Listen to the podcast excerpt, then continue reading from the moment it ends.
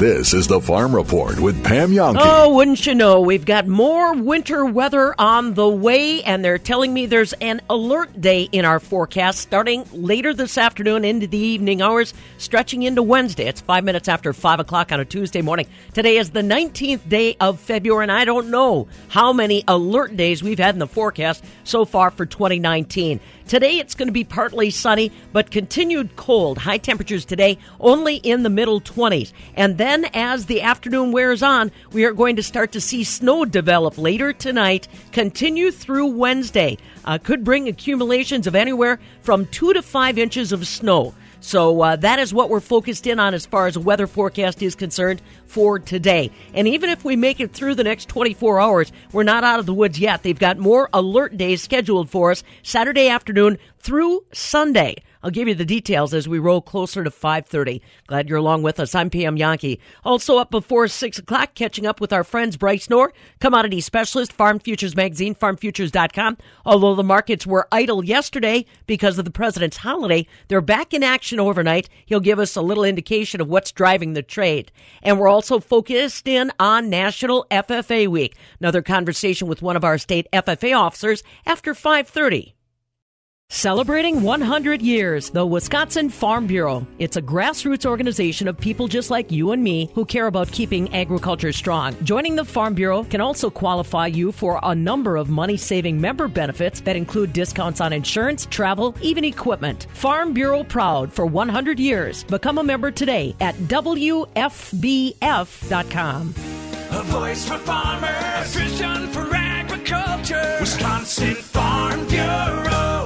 When a company only does business in Wisconsin, that's Wisconsin Strong. When their employees live where you live, that's Wisconsin Strong. When they support the local community by giving back, that's Wisconsin Strong. When your insurance premiums stay here, that's keeping Wisconsin strong. Rural Mutual has been voted one of the top 50 insurance companies in the nation for auto, home, business, and farm insurance for the 10th year in a row. Their local agents and local employees make us Wisconsin strong. Visit ruralmutual.com to learn more. Once you think you know everything about something in agriculture, you find out there's more research being done. Bob Bosold here at the northern end of the world's longest barn. And uh, Pam, we know that the crops continue to have major breakthroughs as far as some of the research and development. But even the livestock area, we're seeing so many new advancements in research, aren't we? Absolutely, Bob. Fabulous Farm Babe Pam Jahnke here at the southern end of the world's longest barn in Madison. And yeah, you're right, Bob. It, it, has got a lot of conversations going in all of agriculture because now we're talking about plant based proteins showing up in the meat showcase area, essentially, not necessarily differentiating itself from beef that we know. Uh, and that was a big conversation topic during the recent Wisconsin Cattlemen's Association Winter Conference in Wisconsin Dells, where Dr. Sarah Place from the National Cattlemen's Beef Association spoke to the audience and tried to help them understand that we need to separate what we hear in the headlines versus what consumers are really doing. A very interesting perspective on how uh, we hear about, especially young people that are making food choices based on what they think they're doing for the environment. Sarah Place says a lot of times uh, the message ends with the headline, and there is no follow through when it comes to actual consumer action. Yeah, so I think what's really good is to always zoom out to the bigger picture when we think about this whole idea of plant based is going to especially cut greenhouse gas emissions, right? Because that's usually where um, that comes into play. Um, so there's some great research that is out there that looked at a scenario that kind of put this to the most extreme test and said, what if we all in the entire United States went vegan, right? And literally all cats and dogs, humans were all vegan, right? What would happen?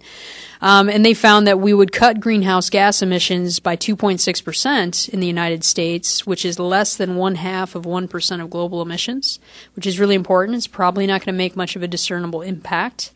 Um, but we would have a situation where we don't have enough nutrients to actually feed everybody, to nourish everyone, right? So people um, sometimes forget that animal source foods are an excellent source of so many different micronutrients, not just protein. They're a great source of protein, uh, but things like vitamin B12 only come from animal source foods. So if we got rid of all the livestock in America, we would have no vitamin B12, right? So this is one of those key trade-offs. Um, what's also important is that 2.6%, that's the maximum. That is if every single person becomes a vegan, right? So if one person decides to eat less meat or meatless Mondays, whatever it may be, you're really not changing the entire supply chain of U.S. agriculture. You're not affecting the actual emissions that are taking place, right? And I think that's important for people to realize. There's a difference between carbon footprints of an individual food and then the actual real world impacts of like how does that translate into emissions in total, right? Um, you know, and that's that's really key. That's really key, especially with beef, right? If you if you don't eat beef, probably somebody else is going to eat that beef right? Um, and in the average American, you're only eating about a tenth of a bovine a year, right? So every every animal is supporting ten Americans a year. Um, so it's not so simple as to just say eat plant based. Uh, save the planet. I think everybody's really key to look for solutions, and I sympathize with that. Um, but really, the the answer is getting better at what we do, whether it's in cattle production, uh, or, or crop agriculture. And we've made tremendous strides in beef where we produce the same amount of beef today with a third fewer cattle. That cuts our emissions, cuts our environmental impacts. So you can feel confident when you go to the grocery store, you're making a sustainable choice. Speaking of trade offs, a lot of phrases, uh, organic uh, catchphrase. Uh, if we dispatch all of our livestock, suddenly the the viability of organic gets really tricky. Tell them about that. Yeah, so I mean, if you eat organic vegetables or organic plant foods, you're probably depending on animals for a source of manure and a source of fertilizer, right? Um, because manure is an organic fertilizer, and you cannot use synthetic fertilizers in organic agriculture according to the rules in the United States. So, again, that's where it comes into play. Whether you eat animals or not, you depend on livestock in our food system. Plant and animal agriculture work together, and uh, that's always been true, and that will continue to be true. Um, again, it's just not black and white when it comes to these things. But what we are seeing in black and white are plant based proteins making a lot of claims. A lot of data that's uh, coming up on, you know, advertising and so forth. How can we get over that or get into that conversation, Sarah? Because, you know, this is FDA, USDA, everybody's excited about this coming on. You're not necessarily sure it's going to catch quite as much uh, momentum as the market might seem to be chattering about. Yeah, so I think it's always good to take a step back and look at the bigger picture and realize that these plant based proteins, um, in terms of the ones that are trying to compete with meat, whether it's beef or chicken or whatever it may be, they're less than 1% of sales, right? Um, so that doesn't mean that they can't grow, but also it's good to have a reality check. Um, and recognize that media coverage does not translate into the same as sales data. Um, but yeah, I, I, can see why some of these companies are trying to use that as a marketing angle, right? They're trying to differentiate their product. I mean, at the end of the day, it's it's capitalism 101. They're trying to take um, some market share. I just think that the reality is is that we don't have a lot of evidence that they are eating into meat's market share right now. I think a lot of their sales growth is uh, growth of people sw- swapping from one to another, and maybe a better next generation plant protein product, which is which is great, right? But um, at the end of the day, I don't think our cattle producers or anybody is afraid of competition. I mean, we are we are a capitalist society, and so people are going to compete. We just want to make sure that things are being that are being said are truthful, that we're not spreading misinformation and inadvertently just suppressing consumers' confidence in the whole U.S. food supply, because that doesn't do anybody anybody any good. We were laughing about how uh, topic of sustainability sometimes gets producers' eyes rolling back in their head at this stage in the game because we've heard it so much. But you you want farmers, growers, ranchers to re-engage in that sustainability discussion and think of that beef animal as a perfect example of sustainability.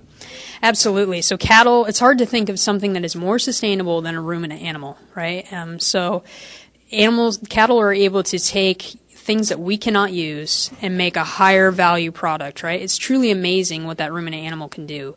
Um, so I think we need to be super proud of what we do and also, you know, kind of tout the, the advantages of ruminant animals, right? They're not inefficient. They're not un- unsustainable. We have been using them for 10,000 years, right? They've been doing a good job. Uh, we've been getting a lot better, and, and I think uh, people can be confident in that. And I would just say to producers, whatever you whatever you farm, whether you're in crop production or animal production, you know, you should be touting sustainability and be in this conversation because you are practicing sustainability, right? I mean, there's very few segments of our population that take a long view anymore and are thinking about things in a generational manner. uh, and people in agriculture are, right? So even if you have a little bit of fatigue to that word, mm-hmm. it's absolutely a word that we need to own and make sure that we are defining it, and it's not just a buzzword, right? We do not want it to become that. And by our sheer nature, producers are always competitive, always want to get better at what they're doing. And you made some points about U.S. beef production versus maybe uh, animal agriculture in other areas of the world. When it comes to a sustainability message, again, uh, we've got a big one to talk about, not just here domestically, but globally. Yeah, so I think what's what's clear is that uh, U.S. agriculture and U.S. beef production specifically really stands out compared to the rest of the world in terms of lower environmental impacts, doing more with less. And that's not to put down other parts of the world, but just that all those investments that we have made in the science and actually producers adopting it and the advances they've made. I mean, the proof is in the pudding in terms of our metrics and where we where we stack up compared to the rest of the world. You know what I thought was interesting? And it's hard to get your arms around it because, as you say, doing more with less, that normally speaks to the financial bottom line, Sarah. But getting your arms around what beef could, producers could be doing by 2050, to use that phrase, with less. Paint that picture. The genetic technology and abilities that we've got today, our feeding regimes. Tell growers as well as consumers how very efficient we could be by 2050. It's almost a little scary. Yeah, so if we just zoom out to the whole world and we think about where we are in the US compared to where the global average is, I mean, if we could get the global average beef production where we are today, we could actually cut the cattle herd in half and still produce more beef for 2 billion more people which sounds almost unrealistic, right? But it, it really does come down to those basic things of the genetics of the animals, uh, just basic animal husbandry, and better animal nutrition. Um, I think when we're in the United States, we can kind of forget how much we have invested in that and how, how well we have it in terms of the natural resources we have. Um, so that scenario may be unrealistic that we can get everybody there in 30 years, but we can. It just shows what's possible, right? In terms of getting the science out there and just helping producers and hopefully lifting up people um, in the rest of the world as well with with better productivity. Mm-hmm there were a lot of questions for you, Sarah, about the demographics that ask all these questions, uh, the people that sit around and think about this a lot. Uh, talk to me a little bit about the audiences that you come in contact with. Obviously, we're always looking for the influencers, but where do you get most questions? What demographic? Uh, when does the bulb go on when you're talking with them? What key points should we think about when we encounter those conversations? Yeah, so we speak to a lot of different audiences that are non agricultural folks. So people that we would call um, influencers, people that are food bloggers, mm-hmm. dietitians, um, people that other folks will turn to and ask questions about their food, right? We want to make sure that those people feel confident as being a resource of information that is accurate. So a lot of the questions that we get, it actually comes down to the basics. You know, there are those questions about the environment and the greenhouse gas emissions, but a lot of people's concerns lie in just how are cattle raised? Mm-hmm what are cattle eating? You know, how, how does that basic production cycle look? And when you explain that to people and when you show them um, images of that process or have them actually talk to a producer, a lot of their concerns about all these other areas are pretty pretty much allied, right? Mm-hmm. Um, and I think again that makes sense. People are removed a couple, three generations from a farm, and whether it's watermelons or cattle, I mean, people just don't know how it's getting to the grocery store, how it's getting to their plate, and they just really want to know more.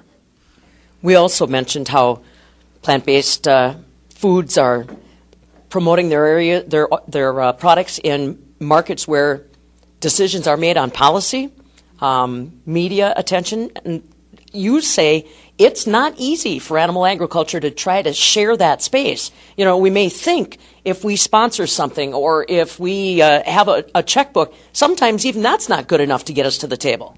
Yeah, I think it's always good to be realistic about the. There is a bias and a pretty strong bias against animal agriculture in general. Um, and this is not new. I think there's historical roots to it um, that comes down to people's sometimes people's queasiness about eating animals, especially when they're uh, removed again from agriculture and from the day to day to that.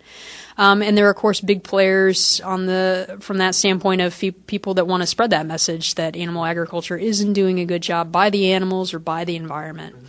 Um, and so people can be essentially captured by that narrative. And like all things human beings, right? If we if we believe something and then I roll in as the industry and tell them something different, uh, sometimes people can uh, can be skeptical at first. But I think what's important is to not let up on that and to again, just be confident in that the science and the truth um, points points in a certain direction, and I think we have to be optimistic that you know that that's that's where it will be. Right? It's like the truth will win out.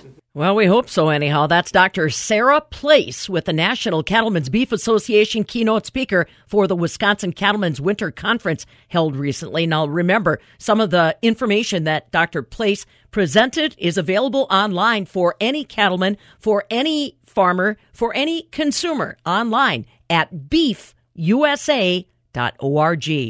From the southern end of the world's longest barn in Madison, I'm Farm Director Pam Jahnke. This is the Farm Report with Pam Jahnke.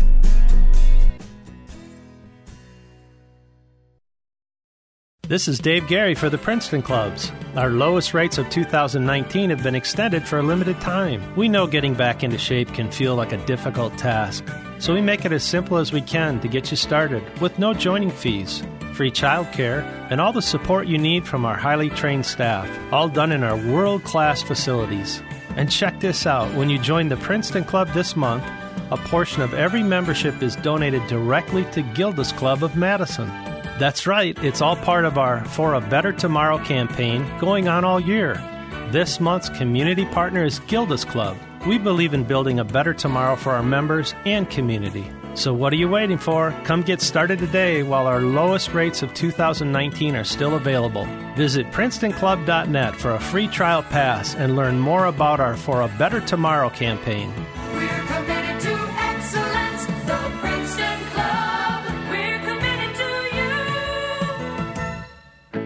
The skills you can develop as a soldier in the Army National Guard can give you an edge in the high tech job market of tomorrow. The Guard offers career training to take advantage of your skills in science, technology, engineering, and math that can help give you a leg up to a high paying and rewarding STEM profession. Gain practical experience with emerging technology and equipment not found in the civilian world. The Army National Guard can get you started in an array of STEM related career fields such as information technology, communication systems, special forces engineers, technical engineering, air traffic control, and chemical, biological, radiological, and nuclear science. Get a head start on your career in an exciting new field while earning money to pay for college, all while serving in your own community. Log on to NationalGuard.com or talk to a recruiter in your area to learn about all of the STEM career opportunities available to you in the Army National Guard. Sponsored by the Wisconsin Army National Guard, aired by the Wisconsin Broadcasters Association and this station.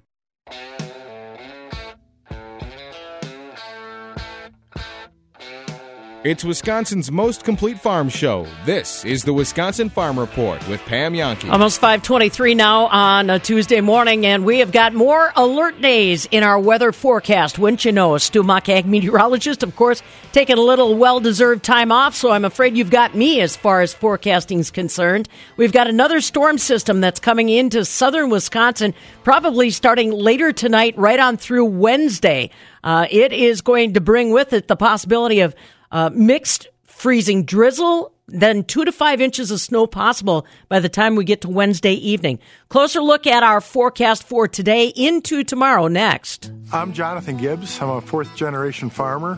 What, what I would want someone to know about farming, I have tractors that are more sophisticated than some of our early space vehicles. For me, it's to put a crop in the field, apply inputs, and take a crop out of the field, try to do it with the smallest footprint on, on where I'm farming to do it the best I can. This motivates me to get out of bed. Watch Jonathan's story at badgerbean.com. At Compeer Financial, we understand how challenging farming and this way of life can be. And we know you can't predict what the upcoming growing season will bring. So while there's nothing wrong with hoping for the best, preparing for everything is even better. That's why so many farmers look to us to help manage their risk and protect their investment with crop insurance coverage. Contact your local Compeer Financial crop insurance specialist before the March 15th sign up deadline or visit us at Compeer.com. Compeer Financial is an equal credit opportunity lender and provider. We've got winter weather advisories kicking in at 3 a.m. that are going to impact most of our listening area. Today is going to be another cool day. We're going to see only daytime highs, probably in the middle 20s at best. Winds today are going to be light through the day. Then temperatures are going to start to drop, and that's when we'll start to see that freezing drizzle possibly coming in with snow, two to five inches possible by the time we get done in Wednesday evening. La Crosse, you're at minus six. Mauston, minus 11. Madison is three above. Fond du Lac at minus two at 525. This is the Farm Report with Pam Jahnke.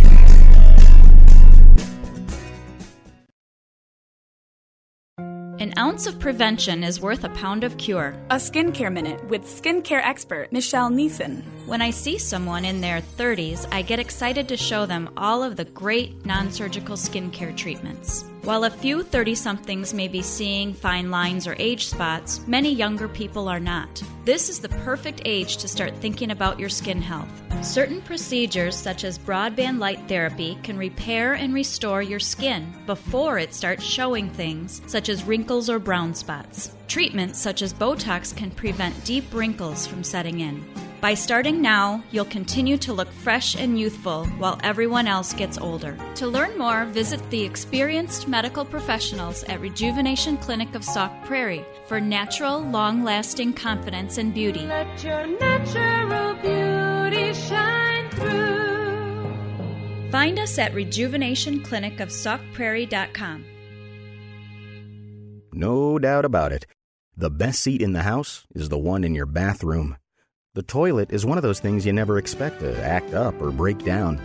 But when it does, Benjamin Plumbing will have one of their capable service techs check things out.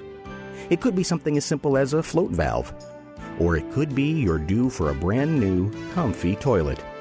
And not to worry, the majority of Benjamin Plumbing's residential repairs are more affordable than you might think. Plus, they stand by their work with a warranty on all parts, labor, and repairs. Temperamental toilet? Contact your friends at Benjamin Plumbing. Hi, Dale Benjamin with Benjamin Plumbing. When we say your plumbing problem is fixed, we mean it. No excuses. I guarantee it. Contact Benjamin Plumbing at benjaminplumbing.com. Now you've got a friend in the plumbing business. Benjamin Plumbing. Looking for that unique, one of a kind engagement ring, something that you can customize yourself. Maybe a gorgeous pendant necklace, diamond earrings.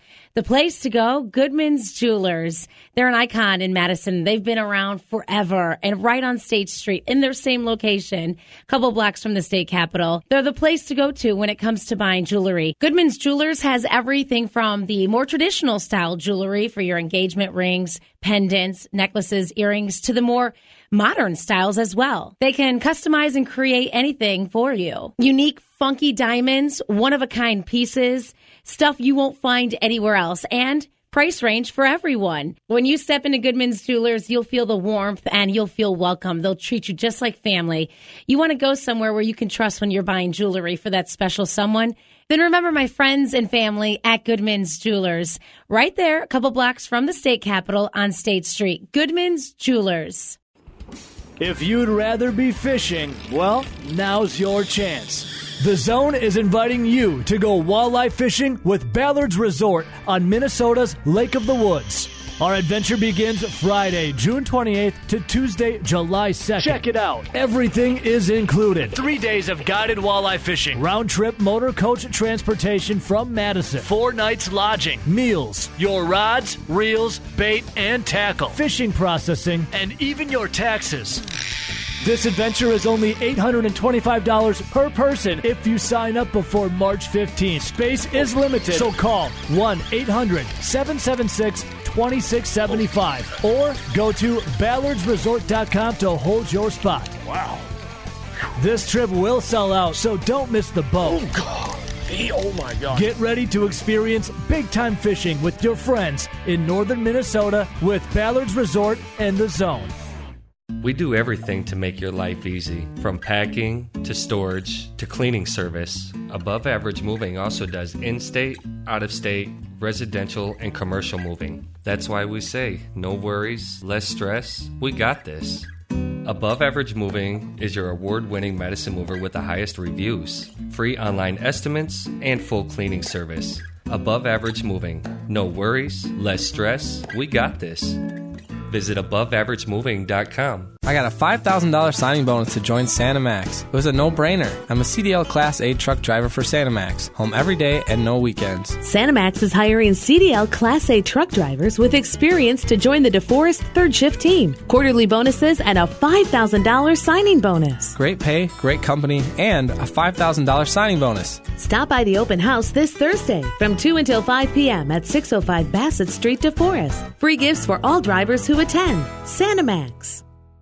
So I looked at this. 2004, Mark Attanasio bought the Brewers. So this will be the 15th year. Talk about time flying. You know, we were talking about Eric Gagne, and it I, we couldn't believe that it was 1999. The Brewers signed Eric Gagne. That's It a- d- what- didn't feel what like it was that long ago. 1999, right? No, 2000. No, the he was on the He was- Brewers in 2008. 2008. or 2008 9. Okay, was like 99. Either way. Damn, I'm getting really old So then. 10 years ago. So Mark Attanasio bought the Brewers 15 years ago.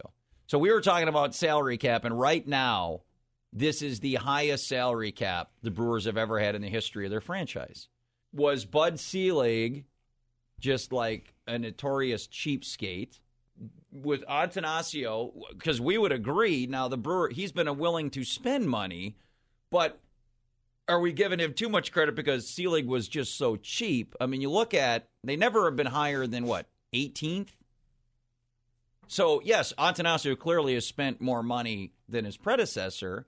And when you're talking about a tiny market in Milwaukee compared to Boston or New York, retrospectively, that's like being a top five market. But is it more of because they just the Brewers never did it, or do you really believe that Attanasio and this is a sign of it? And at 13, if they sign Dallas Keuchel, they get to top 10. That he will do whatever it takes to win Like- in this. fo- If we believe that last year was the start of a five-year window, because that's basically what you have this core group together for is another four years. That this is the next step in that, and giving Yasmani Grandal eighteen million dollars and giving Mike Moustakas ten million dollars is the next step in that process. When you know David Stearns before that, what Doug Melvin, who was before that, Dean Taylor. When you when you think of the Brewers of old and them opening up their pocketbooks a couple times here and there, did it ever feel like they had like a plan in place? Well, I mean, they got to Besides, besides like that one little run when they got bring on CC Sabathia, I'm talking like the signing of like Eric Gagne, and then you got Nelson's boy David Riske. Oh, I got a good Jeff risky fact Suppan, like stuff like like the Brewers. I can feel right now they have a, a clear cut plan, and David Stearns is this architect making it all together. In years past, I just felt like they were throwing money around to get some name and to get the fan base excited over like a name. Now we have names, uh, plural. Right. Well, okay. It's- In 2008, you bring up CC Sabathia, 26 years drought of playoffs. Right. Three years later, they get to the National League Championship Series last year. So out of the five times they made the playoffs, three have, in the history of the franchise have been with Attanasio as the owner. Yes, there were. We made that list of some of the pitchers that they signed that were terrible. But Awful. they, they, they Ooh, I Matt mean, Garza, you can't. terrible. But they spent a lot of money to bring them in, right? They I mean, did. They, they, and that but was the Brewers stocked up their farm system. Look what they were doing under Stern, stocking up their farm system. That was when we got that you know embrace the rebuild and not my rebuild thing. They were then stockpiling these guys to make these big time moves coming up as well, and then you know keeping their bankroll light. And now look at the Brewers spending cash. This is the most they've ever spent. They got an MVP in Christian Yelich now. You have this pitching staff, whatever you want to call it, this experiment they're doing. That's that's great. And now you're bringing in big time players from L.A., the Dodgers and Grandal, who wants to be with the Brewers to win a World Series. Before, I feel like they just bring a name in, like, oh, here's a name, here's a bobblehead on a certain night, buy some tickets. Now there's a plan in place. I feel like. Well, go ahead. Well, I was going to say under Doug Melvin, they also had another time where their minor league system was pretty good. That was back when Braun, Fielder, Sure. and all those guys. And they went the for a little run there, and then it went back to just toiling around in mediocrity. But what I also think helps David Stearns right now get some of these players are the fact that these players aren't signing these long term you know, 10 years, $300 million contracts. Because back when Melvin was there in the, you know, mid 2000s, that's when these guys were signing the 10 years, $250 million contracts. And the Brewers definitely couldn't afford it, but they can afford the one year 10 million, one year 18 million.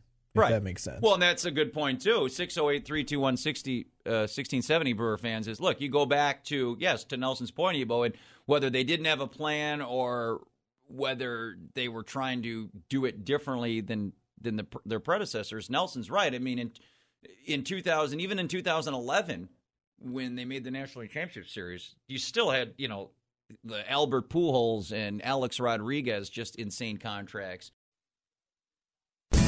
This is the Farm Report with Pam Jahnke. Yes, it is at 5:35 on a Tuesday morning. Coming up before six, Bryce Knorr, commodity specialist, Farm Futures Magazine, FarmFutures.com, joins us live via Skype. Markets were idle yesterday for the president's holiday, but I see the corn and soybeans are at least in positive territory right now. We'll find out what news he's monitoring that could guide the trade. Stick around for that. I'm Pam Jahnke. Now from the Landmark Services Cooperative Agri News Desk.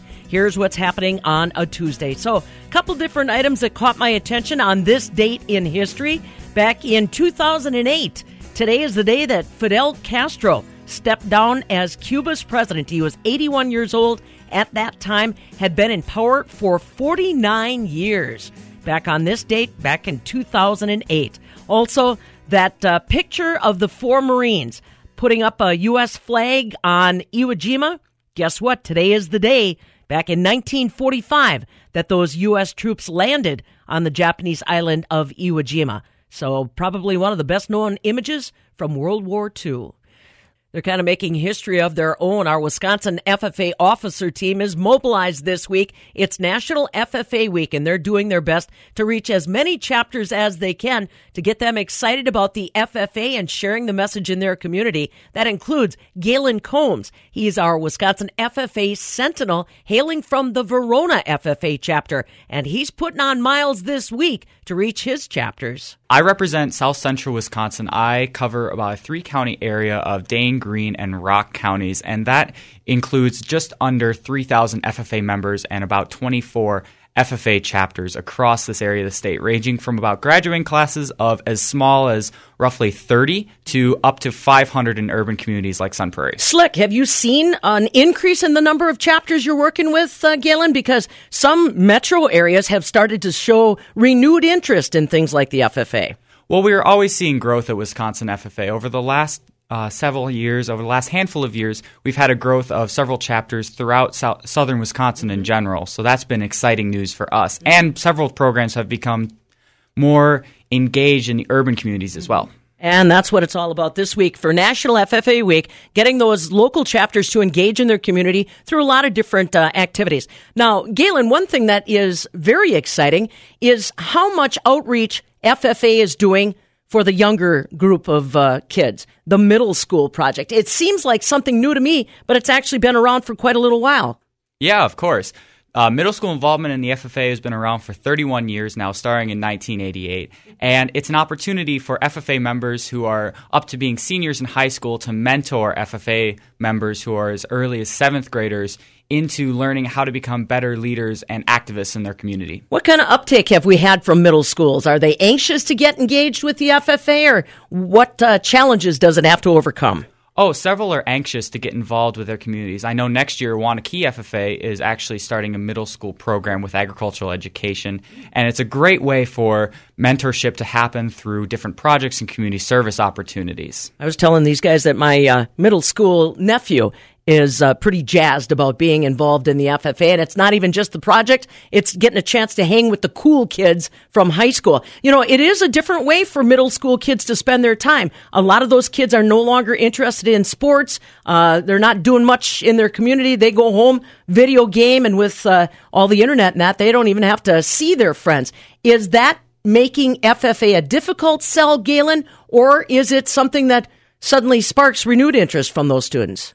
It's sparking a lot of new interest from students, is what I've seen. Many of them don't have a direction that they want to go to just yet. But the FFA provides a lot of opportunities to learn about different careers and opportunities available to these students. And so Middle school members can get involved through community service projects, leadership opportunities, getting involved in some contests that test their speaking abilities, and comprehensive reasoning. Yeah, that's a good thing to give them some of those competitive opportunities. Galen Combs, he's our state sentinel. He is uh, primarily representing uh, the three counties, Dane, uh, Rock, and uh, what did we say, Iowa County, south central Wisconsin. Uh, let's talk a little bit more about uh, the middle school situation and, and National FFA Week. So, outreach is key this week. And it's not just about FFA chapters just working with agribusinesses or their community agriculture groups. FFA chapters have plans for a lot of different community outreach. Yeah, of course, exactly. There's a lot of different ways that FFA chapters get involved with their communities, anywhere from their own fundraising opportunities to getting involved with relief efforts. I had the opportunity to represent the Wisconsin Heights FFA chapter out of Mazomanie, and after their flooding over the last summer, their chapter came together to help their community out. So, as they traditionally ran the um, food stand for their high school football games, they decided one of their nights, all of their proceeds would go towards relief efforts for their community. And I thought that was an amazing opportunity for those members to learn about service and giving back to their community. That's Galen Combs. He is our Wisconsin State FFA Sentinel, part of the officer team that's crisscrossing the state, working with chapters to promote National FFA Week. Now, today is a special day for the National FFA Week celebrations. This is called Give FFA Day, just a single day campaign that the FFA is spearheading to encourage the public to support different needs that impact FFA members. You can find out more online ffa.org backslash give FFA day. They're hoping to raise $200,000 just today to support some of the life building skills that the FFA implements across the United States. Find out more again, ffa.org backslash give FFA day. It's almost 542. When a company only does business in Wisconsin, that's Wisconsin Strong. When their employees live where you live, that's Wisconsin Strong. When they support the local community by giving back, that's Wisconsin Strong. When your insurance premiums stay here, that's keeping Wisconsin strong. Rural Mutual has been voted one of the top 50 insurance companies in the nation for auto, home, business, and farm insurance for the 10th year in a row. Their local agents and local employees make us Wisconsin strong. Visit ruralmutual.com to learn more. Listen, I want you to stop for a minute and think back 10 years. Did you have a cell phone? What did the cell phone look like? What could it do? Did you have a computer? The reason I'm pointing this out is look how fast technology changes. Fabulous Farm Babe Pam Jahnke here to tell you the story of the University of Wisconsin School of Veterinary Medicine and its clinic. They are on the cutting edge research and use state of the art technology. But guess what? You're working with a horse, a cow, a dog, a cat, the x ray equipment, the CAT scan equipment, it takes up space. So, in order for the UW School of Veterinary Medicine to continue to be a world class research and treatment facility, they need more space. Find out more about the UW School of Veterinary Medicine, how it's saving lives and serving Wisconsin, and how you can get involved. Go to animalsneedheroes2.com. Again, animalsneedheroes2.com. You won't regret it. I want to stick with that national FFA theme for just a minute here. This is an important day for the FFA organization. It's Give FFA Day. Their goal to try to raise $200,000 that they are going to use towards changing lives. Eric Pfeiffer's got details. Volunteer activities, fun events, and service projects are happening across the country as FFA chapters celebrate National FFA Week. Today is Give FFA Day, a single day campaign encouraging the public to support various needs impacting FFA members. We're looking for friends, family, alumni, supporters in general um, for our organization. And so when we think about past state officers, past FFA members from local chapters, um, we're also looking for folks to be advocates and share the message of today through our hashtag Give FFA Day. That's FFA Eastern Region Vice President Adrian Shunk from Michigan. She says that the money raised will directly impact members through the numerous activities FFA uses to build life skills. So we're talking about programs like leadership conferences and conventions, uh, career development events, and, and competitions. So when we think about what these support and allow our members to do, um, we're really giving them, them the opportunity to build those skills. Shunk says that the goal this year is to raise $200,000. What will your donation ultimately provide? Put simply, I think it it provides life change. And in my life, it's absolutely changed my life being a part of the National FFA organization. Um, it's given me skills in leadership and public speaking and career development that I'm going to carry throughout the rest of my life. And I know that I can speak for the 660,000 other FFA members that they're getting skills here that they likely couldn't get anywhere else with the opportunities that we're providing them with. You can learn more about hashtag GiveFFA Day and make your donation by visiting www.ffa.org. Also, be sure to get involved with the hashtag FFA Week activities in your community. I'm Eric Pfeiffer. Thanks, Eric. So, like I said, go to ffa.org backslash give FFA day today and help them reach that $200,000 goal. Uh, more than 225 Wisconsin high school juniors were in Wisconsin Rapids over the weekend for the Farm Bureau's FFA Farm Forum. It's a two day leadership experience. They focus in on social media, agricultural opportunities in post secondary education, as well as agricultural advocacy. Allison Weedig, a marketing specialist for Culver's, was one of their guest speakers, along with Chris Pollock from Pollock View Dairy and Jim Holte, president of the Wisconsin Farm Bureau Federation, keynoting that leadership event. Now, markets and overnight electronic trade coming back online, and so far corn and beans are uh, in positive territory. December new crop corn's up a half right now at three ninety nine and three quarters. November beans up a penny at nine fifty three. July wheat down two cents right now at five oh seven and a quarter. Milk is quiet. March contracts unchanged at fourteen fifty three a hundredweight. April closed three cents lower on Friday at fourteen forty three a hundredweight. We'll catch up with Bryce Knorr next on a Tuesday. This is the Farm Report with Pam Jahnke.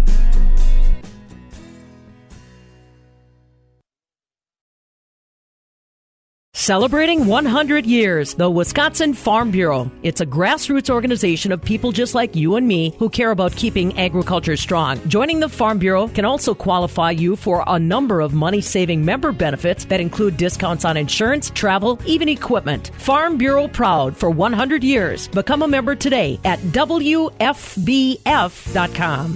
A voice for farmers, a vision for agriculture. Wisconsin Farm Bureau.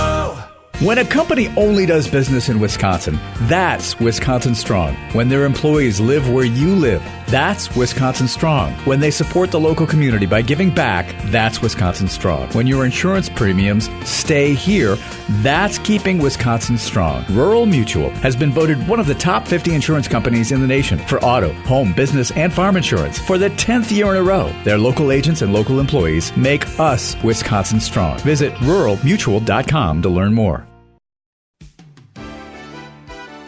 Some people don't mind taking a risk.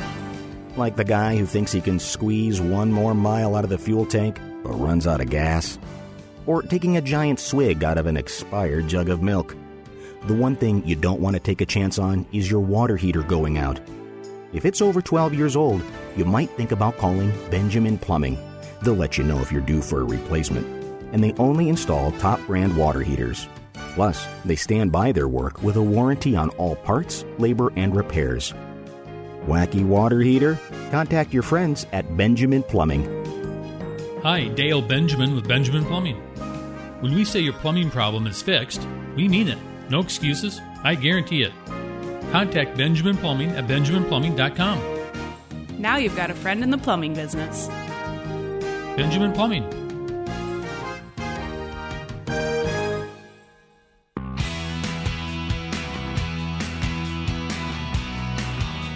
Two words Farm Babe.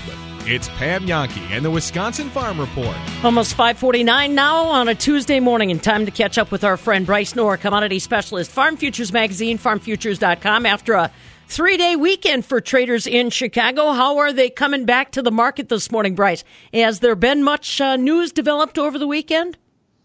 Well, not really. Uh, that's why we see corn and soybeans little change. Wheat probably taking the biggest hit. Uh, it's down another uh, three to four cents. Uh, the, the winter wheat contracts suffering from lack of any real large export sales, as well as the fact that uh, very little of the winter wheat uh, crop is in drought right now. The primary concern might be winter kill and flooding, but we won't find about uh, just the damage from that for at least a month or two. Now, out in Washington, D.C., we're hoping there's no damage that's been done. They are going to be re engaging big time with China. Uh, Sonny Perdue yesterday talking optimistically about what's going to uh, be, you know, the work product of these meetings is the marketplace watching Washington. Right. The, that's one reason why I think we're uh, really treading water here markets, uh, not only the agricultural markets, but also the financial markets, waiting to see just what happens. We saw big uh, gains on Wall Street at the end of last week on optimism over those talks. So we're giving some of that back today because I think investors are just unsure how China and the U.S. are going to be able to hammer out any sort of meaningful agreement. Of course, for farmers, what we want to do is uh, get these tariffs out of the way and try to get trade back to a normal footing. Uh, the larger issues don't concern agriculture, uh, but uh, uh, but again, we, we're kind of on hold. Also, uh, last week we saw news that China actually canceled 30 million bushels of purchases at the end of the year, which was a surprise to the market. One reason why we softened up.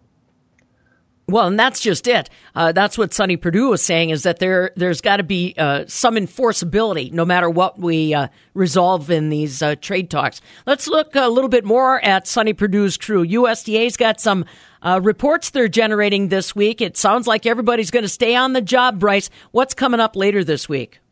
Well, we have USDA's annual Outlook conference Thursday and Friday in Washington and that tends to be a big deal because a lot of a lot of people go to it involved in the industry.